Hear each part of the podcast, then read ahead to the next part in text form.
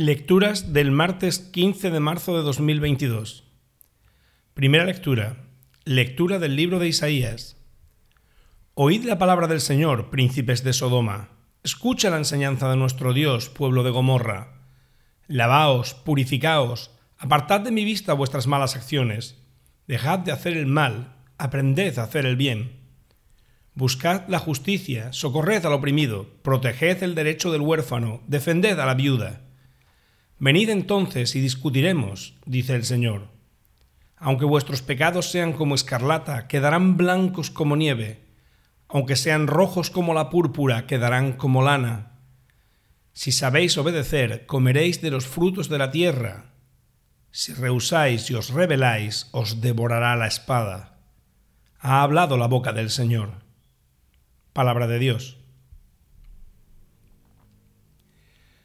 Salmo responsorial.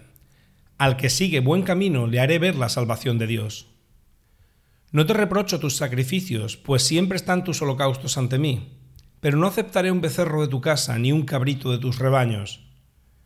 ¿Por qué recitas mis preceptos y tienes siempre en la boca mi alianza, tú que detestas mi enseñanza y te echas a la espalda mis mandatos? ¿Esto haces y me voy a callar? ¿Crees que soy como tú? Te acusaré, te lo echaré en cara. El que me ofrece acción de gracias, ese me honra. Al que sigue buen camino, le haré ver la salvación de Dios. Evangelio. Lectura del Santo Evangelio según San Mateo. En aquel tiempo Jesús habló a la gente y a los discípulos diciendo, En la cátedra de Moisés se han sentado los escribas y los fariseos.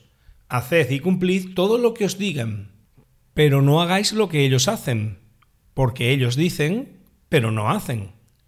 Lían fardos pesados y se los cargan a la gente en los hombros, pero ellos no están dispuestos a mover un dedo para empujar. Todo lo que hacen es para que los vea la gente, alargan las filacterias y agrandan las orlas del manto.